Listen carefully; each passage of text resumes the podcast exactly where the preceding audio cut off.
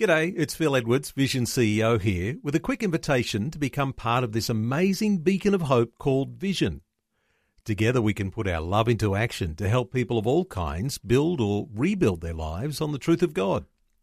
Please consider the part you can play during our upcoming Visionathon appeal, remembering that it's your support that makes Vision possible, including this podcast. This podcast is made available by Vision Christian Media thanks to the generosity of our supporters. Your donation today means great podcasts like this remain available to help people look to God daily. Please make your donation to Visionathon today at vision.org.au. To covet means to desire wrongfully, inordinately, or without due regard for the rights of others.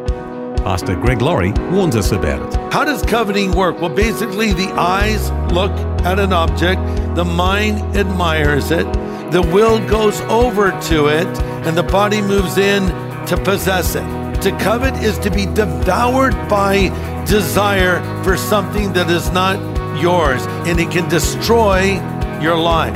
This is the day when the lost are found.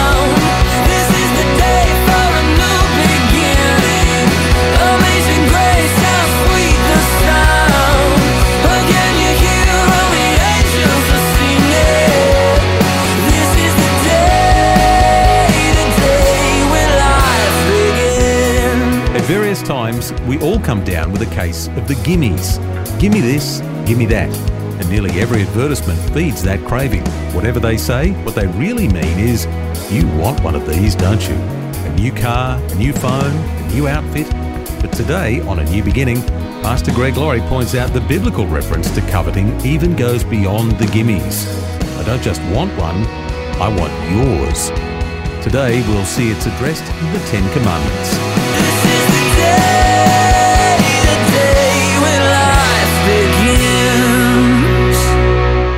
You know, I was with my grandkids the other day and we were talking about the Ten Commandments, and I said, I will give $10 to the grandchild who knows all of the Ten Commandments in their proper order. I have to admit, I was very impressed. They had pretty much all of the commandments, but they didn't have them quite in the exact order. But then one of my younger grandchildren said, Papa, what does it mean when the Bible says you shall not commit adultery?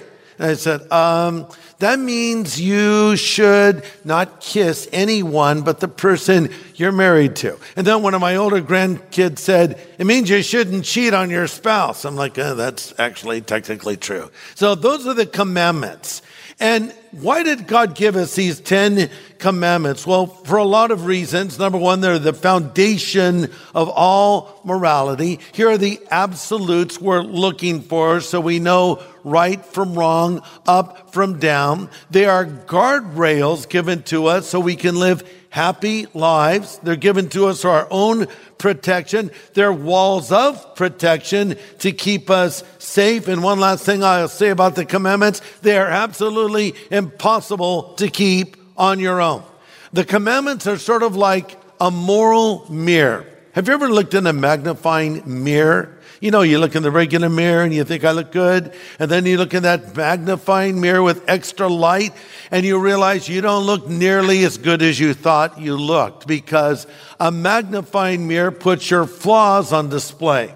When I look at these 10 commandments given to me from God, I realize how far short I fall. And so there are a moral mirror sending me into the open arms of Jesus. Now you remember the first four commandments. You shall not have another God before him.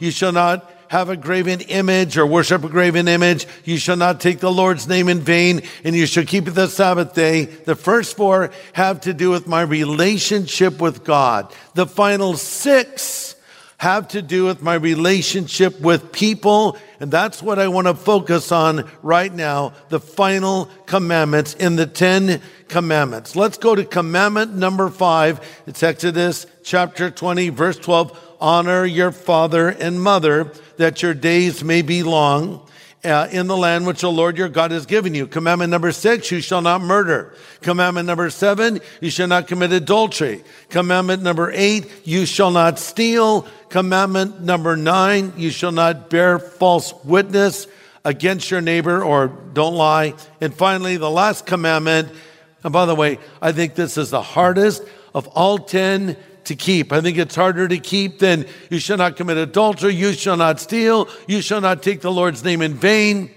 It's harder than all of them because it's a matter of the heart. The title of this message is The Heart of the Problem. Listen to this. The heart of the problem is the problem of the heart. What is the final commandment? Here it is. You shall not covet. Exodus 2017. Don't covet your neighbor's house or his wife or his manservant and maidservant or ox or donkey or anything that belongs to your neighbor. Coveting is not simply desiring something we don't have. That could just be admiring.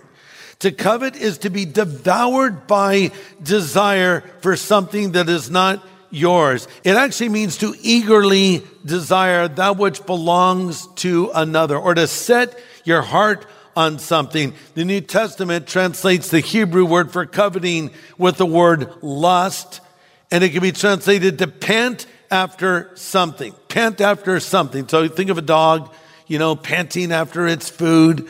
You know, you put food in a dog's dish, that dog wants to eat that food. You better not touch that food. That's that dog's food. It's like panting after. I must have this thing. That thing must be mine. Remember the Lord of the Rings? Uh, film series, and there was that little creature called Gollum, and he was obsessed with getting the ring from Frodo, and he called the ring my precious. You know, he had to have the ring. He was obsessed with the ring. That's what coveting is like. You become obsessed with something. You feel that you must have this thing. I heard about a Roman Catholic priest who heard the confessions of some 2,000 people he said every imaginable sin was confessed, including adultery and even murder. But this priest said, I never heard one person admit to committing the sin of coveting. And I think that's because we don't really know what it is and we don't understand how bad it can be. How does coveting work? Well, basically, the eyes look at an object, the mind admires it, the will goes over to it and the body moves in to possess it. That's coveting. For instance, you might admire your neighbor's new car and go and buy one exactly like it. Uh, that's not coveting, that's actually copying. It may irritate him, but I don't think that's a sin, though it might bug him a little bit. But coveting is different. It's when you admire your neighbor's car and then you say, Can I take it for a spin around the block? And you never come back again. That's coveting. Well, actually, that's also Grand Theft Auto. But the point of it is, you've taken something that belongs to another. I saw what somebody else had. I decided I wanted that thing for myself, no matter what it cost me or anybody else. That's how coveting works. And it can destroy your life. We read of Judas, who betrayed the Lord for 30 pieces of silver. 1 Timothy 6:10 says the love of money is the root of all kinds of evil while some have coveted after there's that word while some have coveted after they veered from the faith and pierced themselves through with many sorrows it's not a sin to want to be successful in your business and make a good living but when you become obsessed with it when you're willing to do whatever it takes to get there, when the most important thing to you in life is that thing instead of wanting to seek after the Lord, coveting has turned into idolatry. Colossians 3 5 warns us and says, covetousness is idolatry. Maybe one of the best examples of this is King David. It's just a man who was very successful. He was the king over Israel. He was loved by his people. And he was on the grounds of his beautiful palace. Back in those days, on the top of their palace, they would have a little garden to walk around on. And I've actually been to Israel and they have the city of David that they've unearthed and excavated. And you can see the general area where David's palace was. And so there at that elevated spot, David's looking over his kingdom and he happens to see a beautiful woman named Bathsheba, ironically, taking a bath. So, you know, he saw a woman bathing herself, uh, and that was something that obviously had an effect on him, and he began to lust after her, so he should have just repented, taken a cold shower and called it a day, but instead he says, I want that woman brought up to my chambers. They have sexual relations together. She gets pregnant. And then instead of admitting this sin to the Lord, he tries to cover it up by bringing her husband back from battle to have relations with his wife. And the husband named Uriah doesn't do what David wants him to do. So David effectively has him killed and then he marries Bathsheba. So look at all of these things that happen. It started with coveting, seeing something that belonged to someone else, or I should say someone that was the wife of another. It started there. Then that gave way to adultery, and that gave way to murder. And then he lied to cover it up. He broke four commandments, but it started with coveting. Our first parents in the Garden of Eden, Adam and Eve, they were given the run of the garden. And the Lord said, you, you can eat of any tree of the garden, but don't eat of the tree of the knowledge of good and evil. Scene two, they're at the tree that they're not supposed to be by. And the devil comes along. And he says, Has God really said what you think he said? Why don't you go ahead and eat of this fruit? And he shows them the forbidden fruit. Now, we don't know what it was. Sometimes people say, when Adam and Eve ate the apple, the Bible never says they ate an apple. It was called Forbidden Fruit. I imagine it pulsated with light, had its own theme song. Who knows? It was really appealing. The Bible says it was pleasant to look at with the eyes and desirable to make one wise. So what were they doing? They were coveting. They were wanting something that was not theirs. They took it. You know the rest of that story. Sin entered in to the human race. So it starts here. It starts with controlling our mind and channeling our thoughts toward the Lord. You're listening to A New Beginning with Pastor Greg Laurie. Thanks for joining us today. Pastor Greg is from Harvest Ministries in the US, and we're considering the Ten Commandments as he brings us a message called The Heart of the Problem. Let's continue. So, in conclusion, have you broken any of these commandments? Have you committed adultery? Have you lusted after a man or a woman? Have you hated someone? Have you stolen? Have you lied? Have you coveted? The answer is, of course you have. Let me restate it. Of course we have. We've all broken these commandments. God does not give us these commandments to make us righteous, but to show us how unrighteous we actually are. It's painful to have this searing white light of the Holy Spirit shine on an area of your life that you know needs to change. It's sort of like going to the dentist. I don't know how many of you enjoy going to visit the dentist. And by the way, I have a great dentist, but I still don't like to go. I don't like drills and all that stuff, but maybe you go for a checkup or for a teeth cleaning. And uh, so the dental assistant comes in before the dentist maybe comes in and they're checking around. The, oh, oh, we have a little problem. Uh, doctor, can you come in for a moment? Oh, no. He comes and goes, hmm. He says, Yes, I think that we're going to have to do a root canal now, now, now, now. Echo, no, no. You don't like the news, but it's better than the alternative. So sometimes we have pain in our life and we say, Why do I have this pain? It's the pain of sin in your life. You're experiencing the implications of sin. You don't want to just get rid of the pain, you want to get rid of the problem that causes the pain, right? Here's the problem it's sin. Again, as I said earlier, the heart of the problem is the problem of the heart. You can't control your heart. Sometimes people say, I'll just follow my heart. I'll do what my heart tells me to do. I hope not, because your heart can mislead you. But God can change the human heart. But I have to say to him, I know I, I fall short. I know that I'm not good enough. Some people say, I live by the Ten Commandments. That's all the religion I need.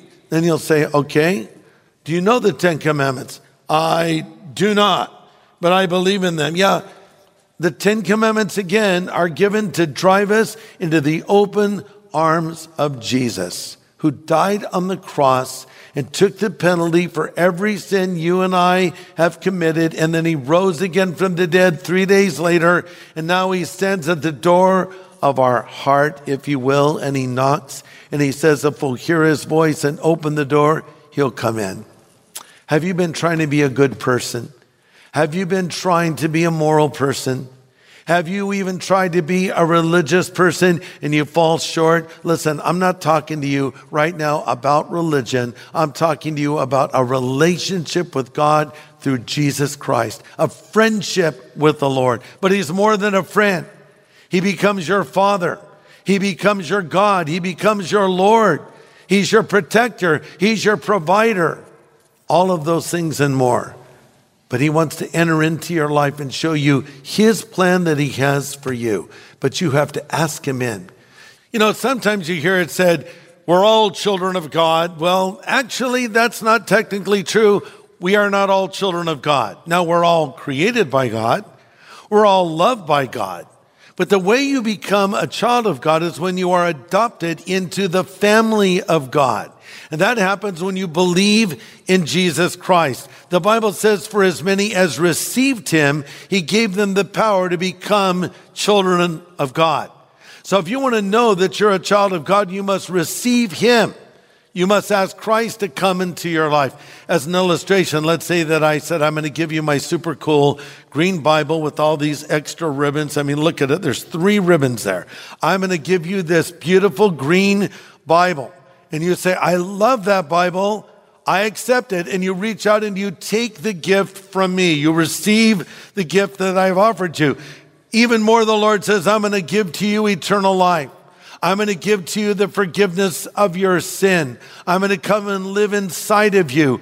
Do you want this gift? We say yes, and you receive it. You say, How? By prayer. Through prayer, you say, Lord, come into my life. I know I'm a sinner. I know I've broken the commandments. I know I fall short of your standards and I'm sorry for my sin. And I want Jesus Christ to come into my heart and be my Savior and my Lord. Would you like to do that right now? In a moment, I'm going to lead you in a prayer.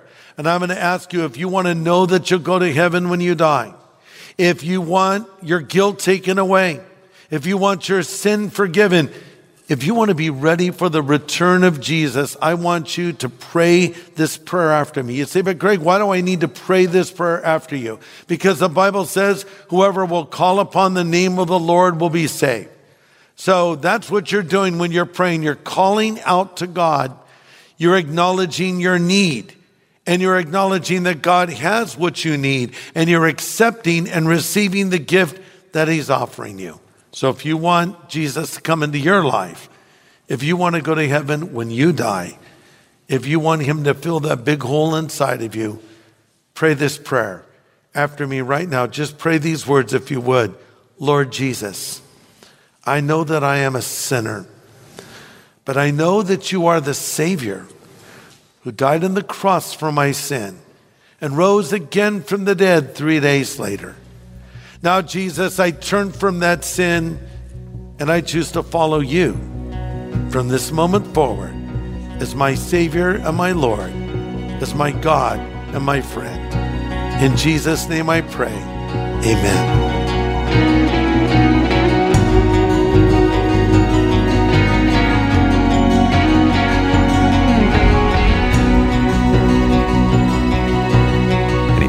Prayer from Pastor Greg Laurie for those who are making a change in their relationship with God today. And if you've just prayed with Pastor Greg and you asked Jesus to be your Saviour, well done. And we'd like to follow up with you to help you by sending a free resource. It's something called our New Believers Growth Packet. It'll help you get started living as a Christian. We'll send it to you free of any charge or obligation. Just call 1 800 00 50 11. That's 1 800 00 50 11. It'll really help you to build a solid foundation for your life. Well, tomorrow, as Pastor Greg's series Water, Fire, Stone continues, a powerful look at prayer and how we follow Moses' example of being a prayer intercessor. Join us, same time tomorrow on A New Beginning.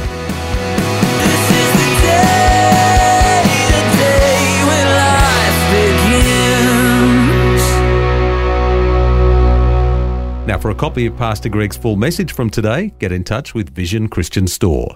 It was called The Heart of the Problem. Just go to visionstore.org.au or call 1 800 00 50 11. Thanks for taking time to listen to this audio on demand from Vision Christian Media.